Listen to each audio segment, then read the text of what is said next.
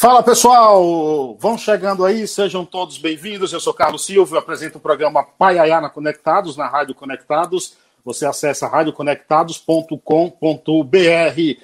Lá você encontra também os nossos colunistas, assim como no site do programa, que é paiaianaconectados.com.br. Por lá está o jornalista e pesquisador de cultura Assis Ângelo, o também jornalista e crítico musical Sérgio Martins e o escritor Darlan Zurk, que acaba de lançar o livro A Fúria de Papéis Espalhados. O meu convidado, personalidade do mundo, eu diria assim, hoje um soteropolitano por opção, quase, ele é mestre em estudos econômicos e políticos pela Universidade de Colônia, com estudos estrangeiros na Universidade de Buenos Aires, trabalha há, 20, há mais de 26 anos já como jornalista sediado no Brasil, escreveu vários livros sobre o nosso país. Em 2010, publicou Brasil, País do Presente, o Poder Econômico do Gigante Verde, com edições aí, traduções por alemão, por inglês e mandarim.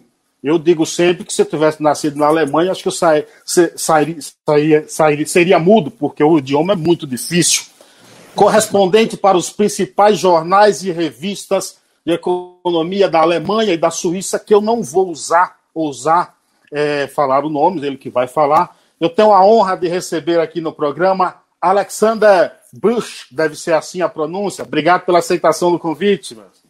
Muito obrigado, boa noite, muito prazer. Eu, eu, o meu alemão é pouco ou quase nada, por isso que eu não quis usar o que eu sei para falar os nomes dos jornais que você é correspondente. Como, quais os nomes?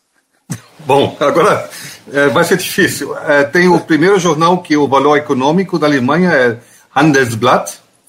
Tem a revista como exame, mais ou menos, é Wirtschaftswoche. E tem o jornal da Suíça, que é o maior jornal da Suíça, se chama Neue Zürcher Zeitung. Bom, eu vou, depois eu pego, três... Depois eu pego a gravação e eu fico treinando para tentar falar. Aí tem a Deutsche Welle, claro. A Deutsche Welle também eu tenho uma coluna em português, inclusive. Né? Que bom. Quanto tempo no Brasil? Eu entrei no Brasil, eu estava pouco tempo estava olhando, é, final de 92. 92. Final de 92. A primeira matéria que eu fiz foi o impeachment de Collor. Impeachment de Collor, final de 92. É a primeira né? matéria, exatamente. Né? Eu, eu vivi um ano antes, em 89, na Bahia, um ano de, tipo, pesquisar na Bahia, e, mas isso era mais, era também como jornalista, mas não trabalhando como jornalista, fiz um livro sobre a Bahia, junto com a minha mulher, mas uh, uh, trabalhando como correspondente desde o impeachment de Cora, exatamente.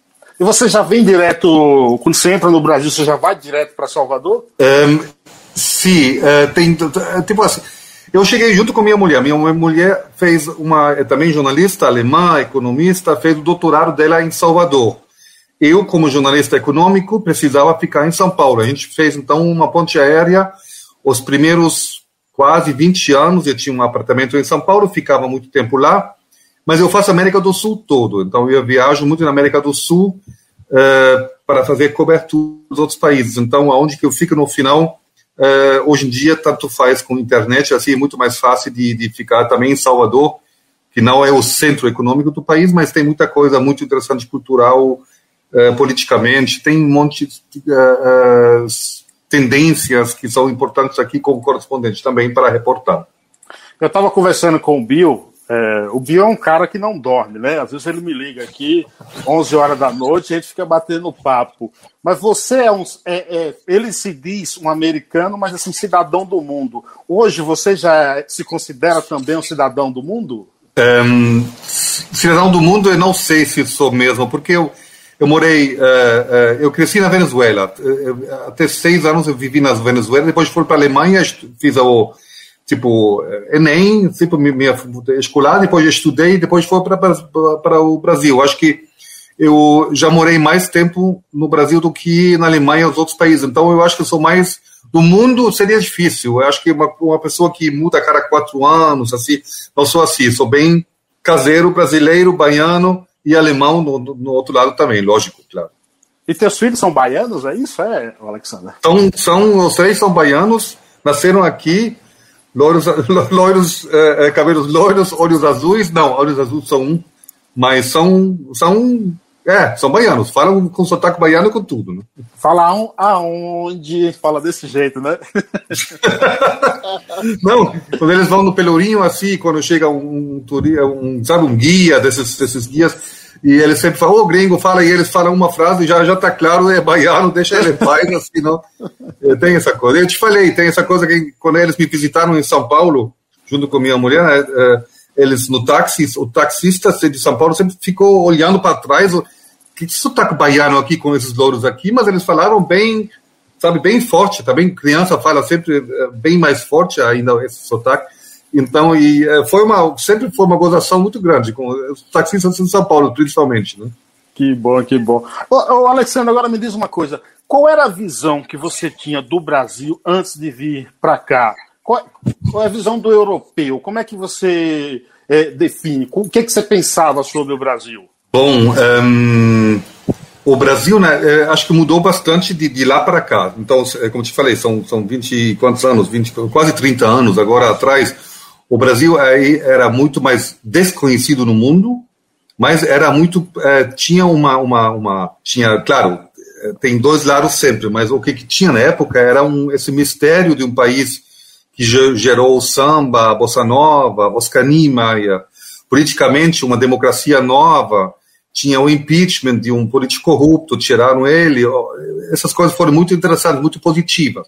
No outro lado tinha essa coisa de dessas eh, divergências sociais muito grandes, poucos ricos, muitos pobres, eh, atraso social em muitas áreas, Estado não existente em muitas áreas, e na época a economia era um desastre, alta inflação, é, então, isso mudou depois de dois, três anos, aí o Brasil ficou mais, mais sério nos, nos, nos, nos olhos, nas vistas europeus, é, mas isso foi, foi bem positivo. O Brasil sempre, sempre teve esse, esse, essa, essa aura positiva, ou esse soft power, como se diz, na, na, na, nos politólogos falam que um país que não é importante como, como poder militar, como poder de persuasão, não é um país que tinha muita coisa positiva. Até muito, muito pouco tempo atrás era assim. Né? Você acha que hoje o correspondente com esse mundo da internet, da tecnologia, da informação mais fácil e também tem, claro, as fake news diante disso aí,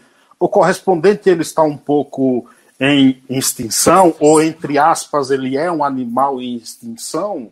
Olhando do, do que a gente ganha e que é, e o, o budget, o, o orçamento que os jornais e a mídia têm hoje em dia, sim. Cada vez menos correspondentes são pagos, são fixos, são tem que sobreviver com, com vários trabalhos para, para, para conseguir, que não era assim uns 30 anos atrás.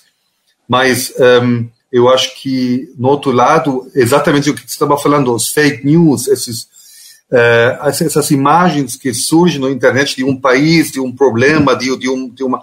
precisam necessitam jornalistas correspondentes que explicam, que, que dão uma olhadinha do país para explicar para um alemão, para um suíço, como está funcionando esse país.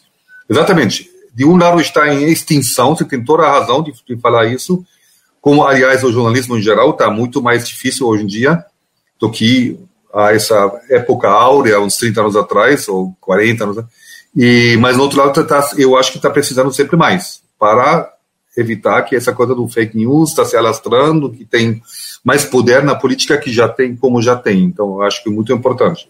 O jornalista Clóvis Rossi, que é colunista aqui da Folha de São Paulo, renomado, ele disse recentemente o seguinte, é, abre aspas, ser correspondente internacional é a melhor função do jornalismo, pois proporciona olhar para o bosque inteiro e não apenas para as árvores, fecha aspas. Você concorda com essa afirmação?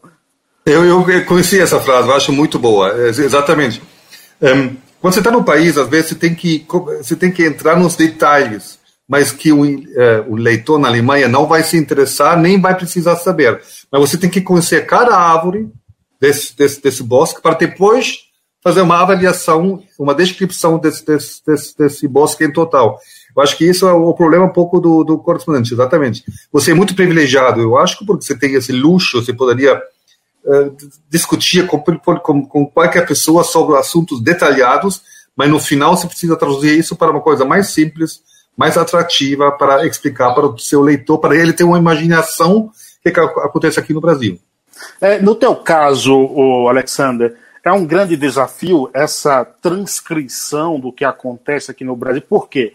A gente aqui no Brasil, a gente vê muito o europeu e também em si o alemão como aquele, como uma sociedade assim mais fria, menos emotiva às vezes. O Brasil já é, tem mais esse calor humano, como costumamos dizer aqui. É um desafio a mais traduzir isso para um alemão que nunca veio no Brasil, que está lá fora? Bom, é, você poderia é, responder em duas vezes, é, em duas, dois jeitos essa pergunta. De um jeito, eu acho que em cada país é difícil de traduzir isso para, para, para ter o leitor. Tem países que são mais difíceis são mais fáceis. O Brasil, como tem muita coisa muito simpática, é, muito, é fácil de atrair atenção e já é a metade do jogo ganho, se, se o leitor já quer saber sobre o Brasil. No outro lado, eu acho que o Brasil é um pouco subestimado. Eu acho que é, todo mundo acha que não é um país fácil, tem, tem as, você conhece as pessoas, é fácil falar, mas é, é um faroeste, como, como a gente fala da Ásia, China, todo mundo acha não, é difícil, tem que, tem, tem que fazer um curso, tem que treinar, tem que falar a língua, pelo menos assim. O Brasil, muitos acham, não, é fácil, é, você tem, é fácil de conhecer, mas não é. O Brasil é um faroeste é, é, do outro lado do mundo. Então, eu acho que um, tem que explicar muita coisa que parece óbvio, mas não é óbvio. Como é que você vê, então, na, você falou da questão, a gente está falando da questão do jornalismo aí, como é que você vê é, o jornalismo no Brasil? E aí eu acrescento até que você, numa, numa entrevista recente, você disse o seguinte, é, que acha que um dos maiores desastres que já conviveu como jornalista foi, foi na Venezuela qual o paralelo que você traz, você traça assim, entre Brasil, Venezuela e até outros países? Você passou por Londres também, né?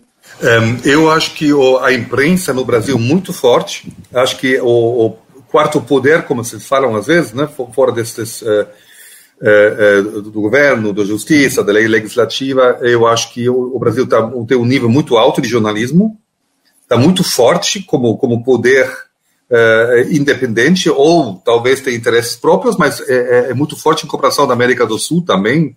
Eu viajo muito na região, como exemplo na Venezuela, hoje em dia quase não existe mais porque eles tiraram todos os, os, os o poder dos jornais, compraram ou cooptaram ou uh, destruíram. Então não, lá não é muito difícil ter uma, uma outra opinião e aqui no Brasil está tá aberto. Só que esse conhecimento está sempre mais um, em, com, uma, pressão muito forte em cima. Você está vendo como, como é, com últimos tempos como a imprensa está sendo criticado, isso todo, todo mundo está acontecendo isso aqui, aqui no Brasil também. Apesar do que eu acho que eles fazem um trabalho, essas mídias muito bom, só que para um, para esse conhecimento chegar para, para mais pessoas é muito difícil. Quando você vai aqui na Bahia, você vai para a rua, fala com 10 pessoas, nove pessoas vão te falar que o vírus é chinês, é, sabe, essa, essa, essa, essa coisa, propaganda fake news muito grande, é muito forte, você vê isso no dia a dia hoje em dia, então, você tem, um, tem a mídia muito boa, de um lado, eu acho que, apesar do que tem críticas, lógico, eu acho que sempre tem críticas, não tem dúvida nenhuma, mas um, para chegar a isso na, no conhecimento é muito difícil hoje em dia, é uma elite no país que tem o acesso para para, os, para o conhecimento jornalístico, dos meios jornalísticos, da mídia, paga, cara talvez, mas muito boa. Só que a maioria não tem acesso nem se interessa tanto e fica nessa, nessa na pressão dos fake news, das, das interesses políticos muito nítidos, sabe? Então, isso mais ou menos. É, é, a polarização política também acho que leva um pouco ao que o, o ao, ao leitor desconfiar um pouco né, de tudo isso aí. E até eu te pergunto, você acha que a imprensa também é, tem que fazer uma meia-culpa, reconhecer alguma coisa? Porque não, não, não, não te parece que em muitos casos os jornalistas eles vivem naquele mundo fechado deles? Não há necessidade de fazer uma meia-culpa? Lógico, claro. É, é, óbvio, se você já vê como está diminuindo os, leitores, no Brasil nem tanto, mas é, e mas como na Alemanha estão diminuindo os leitores. A gente, o meu jornal de economia tinha 200 mil leitores por dia. Hoje em dia acho que estamos em 120, alguma coisa assim. Então é, perdeu bastante. Então meia culpa com certeza, porque é, cada jornal tem um mundo, é uma, cap, é uma cápsula também, como você falou mesmo, que não gosta de outras opiniões. Cada um jornal tem uma tendência. Se um jornal que está mais aberto para outras opiniões é um luxo. É, como, exemplo, o meu jornal da Suíça tem isso. Ele deixa, uh, como, exemplo, tem um correspondente de um país na China que uh, apoia mais o governo, uh, uh, veja isso mais o lado econômico, e tem outro correspondente político que critica o dia todo dia. Então esses dois estão trans transmitindo esse, essa opinião sobre o país, mas o jornal deixa isso. Isso eu acho luxo, eu acho muito muito muito válido. por isso eu acho que meia culpa em geral sim, lógico. A gente também, principalmente na Alemanha, um, teve muito essa coisa que os jornalistas queriam fazer política inconscientemente, eles não ficaram mais neutro. Claro que ninguém fica, ninguém está neutro, mas pelo menos nem tentaram mais de, de, de, de criticar. Por isso a nova direita chegou na Alemanha, esses novos bem do lado direito, porque eles, muitas leitoras, uh, usuários de mídia falaram que essa opinião não é nossa, a gente tem outra opinião, mas também é legítimo, somos numa democracia, poderia ter outra, outra opinião, mas o mainstream é muito forte, sabe? Quando, quando é, você falou agora há pouco aí, claro que ninguém é neutro, ninguém é imparcial 100%. Imparcial, sim. Somos, somos humanos, todo mundo tem um, um lado. É, o jornalista também não é diferente, deve ter o seu lado, óbvio. Mas quando, por exemplo, uma determinada, um determinado veículo de comunicação, aqui eu não estou especificando nenhum, é, toma uma posição muito acirrada para um lado, isso também não pode gerar uma desconfiança maior ainda com, do, do, seu leitor? Lógico, mas é, os, os, jornais ainda dos do Estados Unidos, anglo-saxões, têm essa coisa, eles têm um editorial e explicam qual é a posição deles politicamente. No, no Brasil, acho que a Folha também já fez isso uma vez, explicou que é, se apoiando esse candidato na Oeste. Em geral, eu acho que é, fica é mais mais uh, intelectualmente, eu acho que mais mais uh, limpo quando você mostra sua posição e depois, essa é a minha posição, mas eu vou tentar também uh, deixar os outros lados. Eu acho que entrevistas, como exemplo, com pessoas que você não compartilha opinião, é muito difícil às vezes. Ou, deixa eu explicar uma coisa, eu acho muito importante, não nem tanto o, o jornalismo, mas se você tem uma opinião, o geral da, da Alemanha está achando que o Brasil está matando o Amazonas. vamos supor, isso é uma coisa que está sempre na, na mídia da, da Europa. Mas tem no Brasil muitas coisas muito bom no, no, no meio ambiente. O, o, a produção de energia é um dos mais sustentáveis no mundo, porque tem uh, hidroelétricas, tem biomassa, tem uh, etanol, tem essas coisas. Mas para conseguir ainda falar com o seu jornal, peraí, eu queria fazer uma matéria que explica esse outro lado, muito difícil às vezes. Então, você está vendo é, que até o para, sair do, do, do, do pensamento único, como, como correspondente, também é muito difícil, às vezes, para você tem que lutar para essa matéria poderia entrar. Né? Quando você fala em sair um pouco do, do pensamento único, eu li um texto teu é, sobre a saída da Ford, que fica aí em hum. Camaçari, também, na, na, na Bahia. Quando anunciou a saída da Ford, eu vi em vários jornais que oh, o governo não fez isso, o governo não deram uma politização, acho que em excesso até em relação a esse caso, e num texto teu, você disse que isso já se tratava até de uma estratégia da Ford por, em função dos seus carros populares caírem de venda. Isso é, na verdade, sair um pouco da, da, da do, do, do, mais do mesmo, do comum do que tu está falando, não é isso, Alex? Eu, eu, tem essa coisa no Brasil. O Brasil é um país muito grande. Países grandes como os Estados Unidos, como a Rússia, como a China, olham para dentro. Às vezes, eu acho muito no Brasil falta um pouco de colocar é, uma, uma, uma notícia, colocar uma, uma, uma acontecimento dentro do, da ordem, o que está acontecendo no mundo. Porque isso aconteceu na Ford, não tem nada a ver com a política, tem nada a ver com. Eu acho que tem muito pouco a ver com o governo atual. Era uma coisa de mercado, de estratégia que era uh, uh, decidido lá fora. Tem nada a ver com, com, com, Tinha, claro, lógico, tem coisas com o Brasil, mas não como foi colocado. Acho que isso, como correspondente, é o mais importante. Tem que colocar isso na. Como está o mundo acontecendo, como eu, vindo de fora, às vezes eu vejo outros tendências, outras tendências, outros movimentos, então eu acho difícil colocar isso uh, dentro do contexto. Né? É, quantos livros escritos já, o Alexander? Há uns quatro, cinco. Sobre o Brasil? Hum. Sobre o Brasil, todos sobre o Brasil. Mas tinha sobre Bahia, tinha um sobre. É, um sobre o Brasil todo, mas mais para turista, cultura.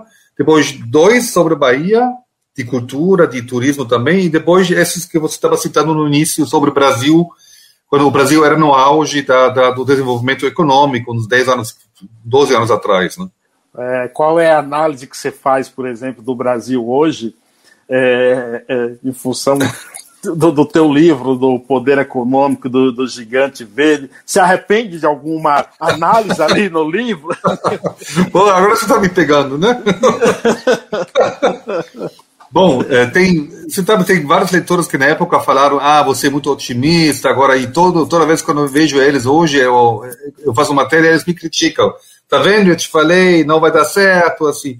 Porque o Brasil, na época, era o, era o país no mundo. O, o não Lula era só o cara, como Obama tinha falado, o país era. era eu, é, não estou me arrependendo, não, mas eu acho que eu fiz é, muita coisa que eu não vi é, como exemplo, eu fiz, é, de todos os empresários que eu coloquei, é, que fiz entrevistas longas, ou fiz perfis deles, porque já acompanhei eles muitos anos, de 10 desses empresários, oito estão ou falidos, ou na prisão, ou já passaram na prisão. Estamos ou, eletrônica. É, exatamente. ou a empresa já, já saiu do mercado, né, nem tem mais, sabe? Isso é uma coisa muito triste. É, tem muita coisa que eu coloquei como achei que vai dar certo, mas não deu tem vários colegas que, que eu admiro muito, na época falaram, não, você está muito otimista por causa de A, B, C, D. E eles tinham razão. Foi não deu isso, certo, não. Foi por isso que você escreveu recentemente que o Brasil caminha aí para um, um, um, lado não tão bom, é isso, essa mudança? É, mas é, no mundo, como exemplo, uns, é, 2009, 2010, você lembra quando o Economist fez essa imagem do, do Cristo Redentor como uma, uma, uma, uma, uma é, como chama? saindo como, como se fosse um, um satélite, alguma coisa assim. É, e agora é o 180 graus, é o outro lado. Agora o, o Brasil está é o párea no mundo por causa do, do meio ambiente. O Brasil está é, perdeu muita importância como economia, perdeu muita importância como política externa. Não tem mais essa coisa de, de ser um negociador com todo mundo que poderia falar com os ricos e os pobres e com o sul, com o norte. Não tem mais isso. Perdeu um pouco. Né? É, Por causa você, é. A, a, pandemia expôs muito a, a, as, essas nossa, esses nossos extremos né, sociais, por exemplo, no, no, no Brasil. Você acha que as reformas tão faladas por Paulo Guedes é, são urgentes, são necessárias, ou teria outro caminho a ser apontado para o país não se afundar de vez numa inflação terrível? Um, não, eu acho que esses um, essas, essas reformas não tem como não ter. Eu acho que é super importante que aumentar uh, o, o, o, Estado no Brasil, tem que, tem que reformar o Estado. Lógico, a gente saúde, educação, é, é, tudo, segurança, tudo isso está muito, muito fraco no Brasil. Está muito mal organizado o Estado do, do Brasil. E gasta muito dinheiro e, e, tem muitos privilégios, assim, tem que tirar isso, sem dúvida. Só que eu já perdi um pouco a esperança que tem. Uh, uh, não vejo a pressão para essas reformas que tinha já. Você lembra na época do Fernando Henrique, até do Lula tinha uns fases que, que eles fizeram reformas importantes.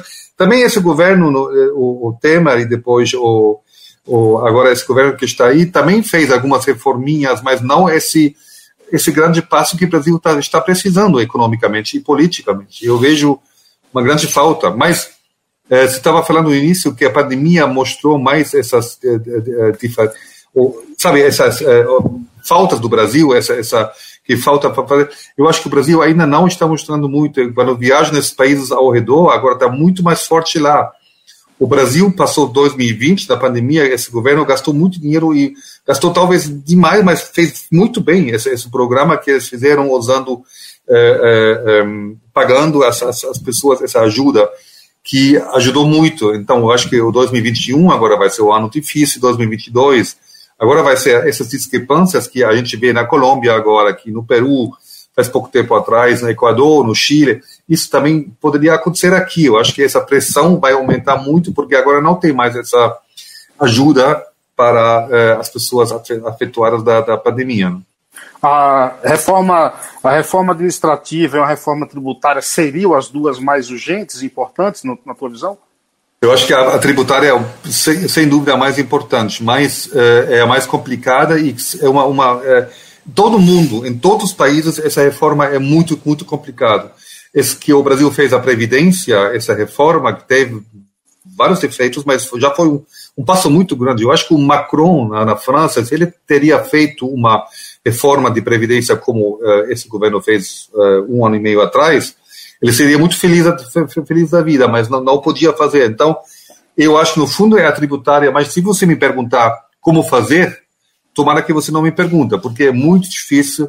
Todo, se, se você mexe com tributos, você tira de algum e sempre tem alguma pessoa que tem alguma um grupo, uma pessoa ou uma região está se aproveitando dessa, desse, desse, desse imposto. Se você tirar pressão política mil, né?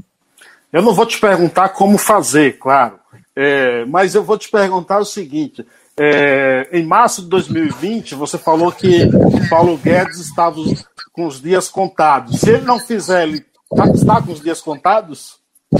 É, você tem toda a razão. Eu escrevi isso, tinha certeza o que, que ele tinha falado no, no, no, antes das eleições, que, que é, Paulo Guedes ajudou bastante Bolsonaro a ser eleito.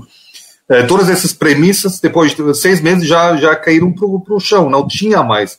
E ele de fato não mudou quase nada desse que ele estava prometendo que ele queria fazer. Então, todas as privatizações, todas essas que até hoje não tem um, um, uma proposta para, para uma reforma tributária, a aplicação é muito fraca, o que você não vê nada disso. Eu acho que é uma, uma, uma grande decepção.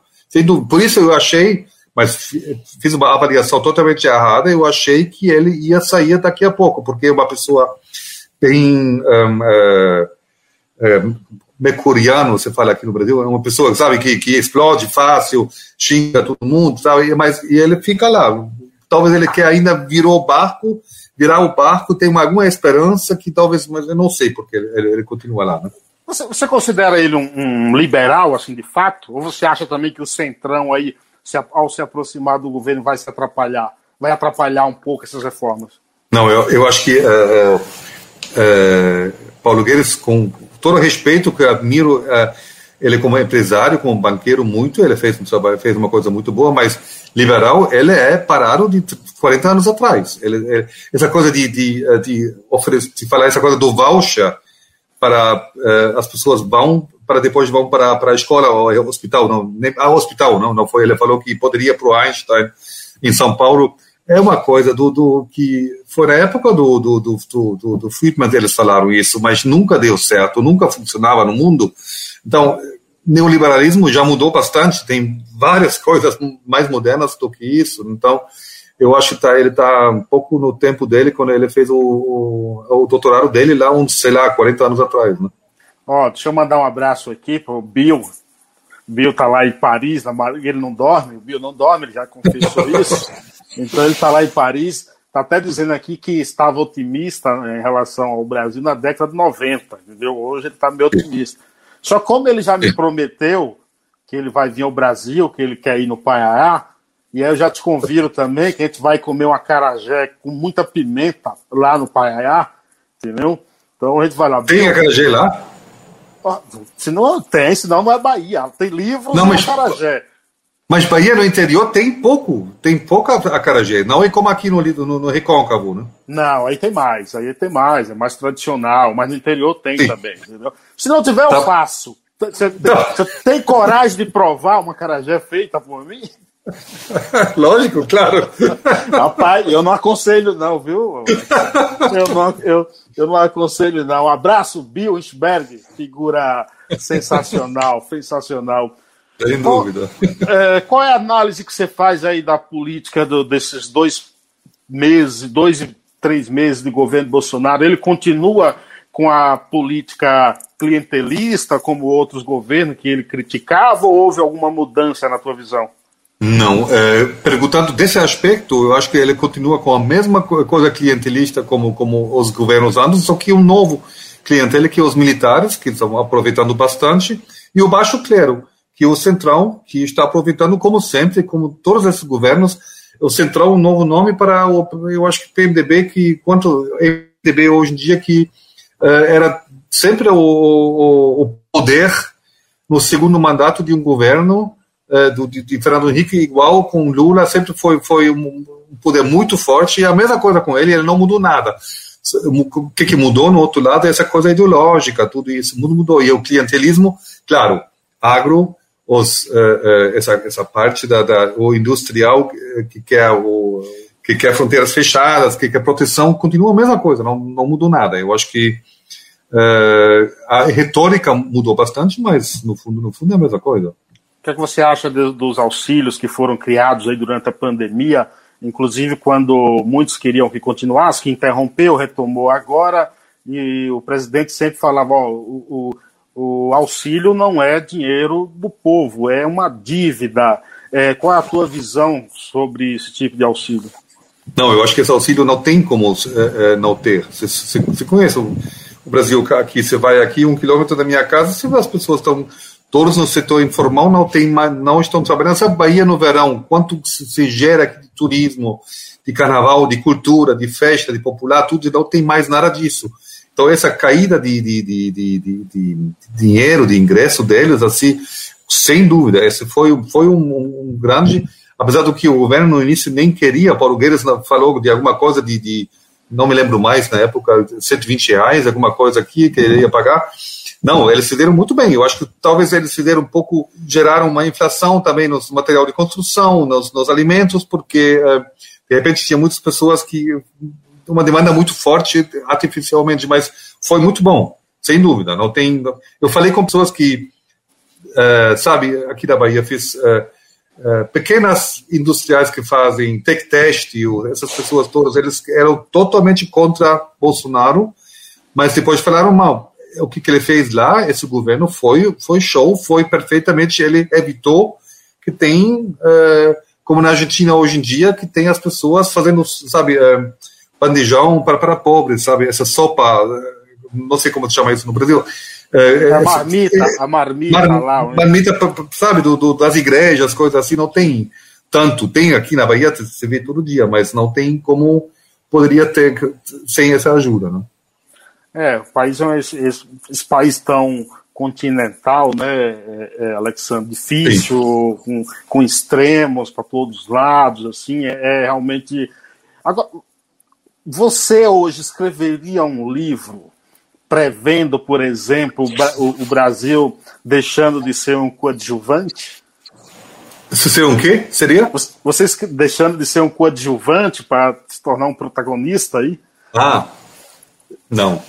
Eu estava muito. É, é, um, um, um, ano passado, falei com várias editoras na Alemanha é, se, como fazer um novo livro, mas eu não tenho precisa de alguma coisa é, nova, porque o Brasil também está mudando muito rápido. Agora, esse governo é, muda muito rápido. Você faz um livro hoje e daqui a três meses já está já vai ser totalmente desatualizado. Por isso, eu acho é, não tem uma. O livro precisa uma tese, um livro sobre um país, sobre uma economia, precisa de uma, uma tese, alguma ideia é, para, para, para vender, mas não para vender é, comercialmente, para, para o leitor, para, ah, vou ler esse livro porque é interessante. Escrever sobre um, esse país agora eu acho muito difícil, não, eu não vejo, é, sabe, eu prefiro também notícias mais otimistas, então nesse momento não, não acho difícil, né? Que não é só o Brasil. Que todos os países da América Latina são assim, mais ou menos. E você retrata isso, né? De todos os países sim, da América sim, Latina. Sim, sim. Deixa eu entrar um pouco aqui, sair um pouco desse campo mais sério da economia, o Alexandre, entrar um pouco aqui na, na, na, na no dia a dia, na, na, rotina. Como é o dia a dia cara, de, um, de, um, de um alemão vivendo nesse país tão tropical, tão festivo, principalmente Salvador? É, é... Qual, é a visão, cara? Qual é a visão informal do, da, das coisas assim, no Brasil que você tem, cara? Bom, eu acho que o Brasil mudou bastante para o positivo nesse sentido. Eu acho que o Brasil está muito mais organizado do que era uns 20 anos atrás. Eu acho que hoje em dia tem muita coisa que funciona, uh, não funciona uh, mal, como exemplo, uh, como exemplo, aqui na Bahia funciona muito bem a, a, a, administração pública. Se você quer um novo passaporte, se você quer essas coisas, funciona bem essa coisa que 20 anos atrás era um desastre, era muito difícil. Documento oficial, cartório, tudo isso já mudou muito, melhorou muito. Eu acho que são essas coisas que o dia a dia ficou mais fácil. Mas no outro lado, um, bom, isso como em comparação com a Alemanha sempre é, é, outra coisa. Não é que melhor ou pior. É, é um outro, outra forma de viver. Aqui na Bahia se fala totalmente diferente. Para conseguir uma coisa, precisa fazer totalmente outra estratégia do que em São Paulo. É, eu sempre, quando fiquei, me lembro sempre uma coisa mais, mais uh, exótica, mais uma coisa mais de, de, de, de, Quando eu fiquei um mês aqui na, na Bahia, fui para São Paulo, no início, quando eu cheguei lá, falei com as pessoas na rua, no, no, nos botecos, assim, tudo achou que eu falo muito alto, porque na Bahia se fala alto, se, para, para falar Sim. com outra pessoa você fala alto, você quase grita. Sim. E quando eu voltei de São Paulo para cá, todo mundo estava, ah, o que, que, que você quer falar? As pessoas nem perceberam que eu tinha falado com eles, porque eu não falei mais, mais baixo, sabe? Uma coisa assim, o, o Brasil é cada, cada, cada região é muito diferente no Brasil. Isso eu acho uma coisa que o estrangeiro subestima quando chega aqui. É, Pernambuco e Bahia são totalmente são, são regiões totalmente diferentes. Você vê, você conhece isso. E rivais, tem... e, rivais também. E rivais e, e, o jeito totalmente diferente. Como eles trabalham lá e aqui é um outro mundo. E vai para o Rio Grande do Sul, vai, sabe, tudo isso. É, isso como dia a dia é exigente, mas isso também eu escolhi para viver aqui. Eu gosto disso. Cultura, vamos falar um pouco cultura. O que é que você ouve do Brasil, a música? O que é que mais te agrada no Brasil aqui? Você, por exemplo, em relação à música, você já ouviu alguma, ouviu alguma coisa do Brasil lá antes de chegar aqui? Qual é, o que é que tu tem a dizer sobre isso? Não, não. É, sinceramente, eu acho que a cultura foi a coisa que mais me atraiu do, do Brasil antes de chegar aqui. É, toda essa uh, música popular brasileira, MPB, Antes, bossa nova, nem tanto, mas porque era uma coisa mais já mais passada, mas, mas MPB era muito forte. Uh, aqui na Bahia, sabe, essa coisa de Olodum, os blocos afros, uh, Ileaie, muito forte, uma coisa muito interessante assim, que me atraiu muito e me atrai ainda, eu acho uma coisa, um trabalho fantástico. Um, isso foi a coisa depois, o que, que mais que... Acho que música, sinceramente, você está falando assim, eu acho que música é a coisa que mais que me chamou atenção. É, a gente escutava na Alemanha música brasileira direto. Eu, ah, não, tem uma coisa que é interessante, eu, eu fiz capoeira na Alemanha. Opa, com brasileiros. É um, é um alemão que joga capoeira? Não, tem bastante lá, você sabe, na Alemanha tem bastante capoeira, ah, é? tem muitos brasileiros morando lá, dando aula, fazendo grupos. Já passou um pouco. É, essa, essa, tinha uma época que era muito forte, aqui no Brasil também, eu acho que hoje tem muito menos, como já tinha. E isso me, me, me foi muito importante para mim, para aprender português, para saber essas coisas de cantar, essas, você canta bastante na, na, na capoeira e foi um caminho para entrar no Brasil, foi essa para entender um pouco essas coisas de ginga, sabe, coisa de, de mandinga, malícia, essas coisas que como alemão você não aprende, não nem pensa nisso. Mas na capoeira tem que fazer, senão você, você, é, tem um martelo que vai na sua cara, se você não tem, tem tá um pouco né, cuidado antes. Né? Isso me, me, me ajudou bastante. Né? Ó, o Bill tá dizendo aqui, ó, ó, Bill, não sei não, viu, Bill? O Bill tá dizendo que também fez capoeira. Ele já falou para mim que foi jogador de basquete. Agora é. tá dizendo, tá dizendo que, que fez capoeira. Seria ver... Será verdade, Alexandre, isso? Eu conheço ele bastante tempo, ele nunca me falou isso. Ele, basquete eu já vi ele jogando várias vezes e vi ele correndo, corridas lá no, no Parque Guarapuera, tinha coisa assim, mas capoeira, sinceramente, Bill, não sei. Eu, ó, então a gente vai propor. Você fala. É, a gente vai propor um desafio, você jogando com ele e eu serei o, o juiz, entendeu? não, você sabe capoeira é essa coisa que com 20 anos, com 15 anos é ótimo, 12 anos você faz muito bem essas esses pulos, tudo isso, mas com é, um pouco mais agora é uma coisa muito exigente. É, é, mas até hoje eu adoro, acho que é uma coisa, uma cultura tão forte, uma tão peculiar do Brasil. Acho que é, é super interessante, muito desvalorizado em, em total na sociedade. Mas tá é dizendo, o Bill está dizendo aqui que aceita o desafio, viu, Alex? tá bom. Ele está dizendo aqui que, a, que aceita o desafio. Você sabe a primeira vez que eu, que eu vi sua foto, me, sua foto me lembrou um pouco é, um cara bem conhecido na Alemanha, que eu sempre admirei também. Acho ele, inclusive, o segundo maior goleiro que eu vi jogar depois do Peter Schmeichel da Dinamarca, eu acho ele. E como eu sou goleiro, claro, eu sou o goleiro mais injustiçado do mundo, porque nunca fui uma Copa do Mundo, é, eu sempre tive uma admiração grande por Oliver Kahn. E a ah. fisionomia me lembrou. Assim. tá bom, obrigado. Não sei se. Não, mas ele foi fenômeno, claro, lógico. É, sensacional. Você torce futebol, você acompanha? Não, não, não. Nada? Sinceramente, é um grande problema aqui no Brasil. Também aqui no Brasil, na Bahia, sempre tem, sabe, Vitória, Bahia. Muitos amigos meus estão, ou um ou outro lado, estão, sabe, tirando. É, é, sarro, tirando sarro.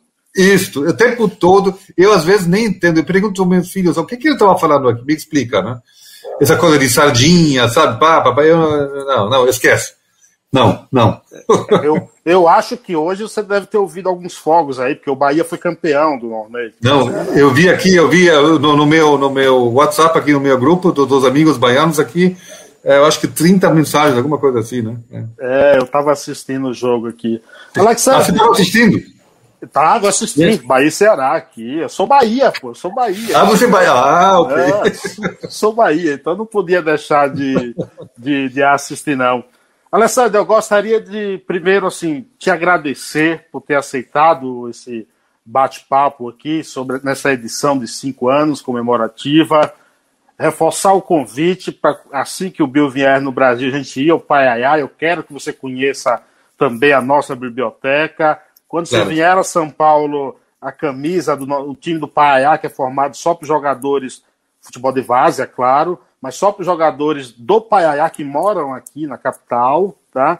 Então eu gostaria de ter essa honra também de te presentear com a camisa e agradecer imensamente a tua aceitação do convite. Também queria muito, é, é, me sinto muito honrado, você faz um trabalho maravilhoso.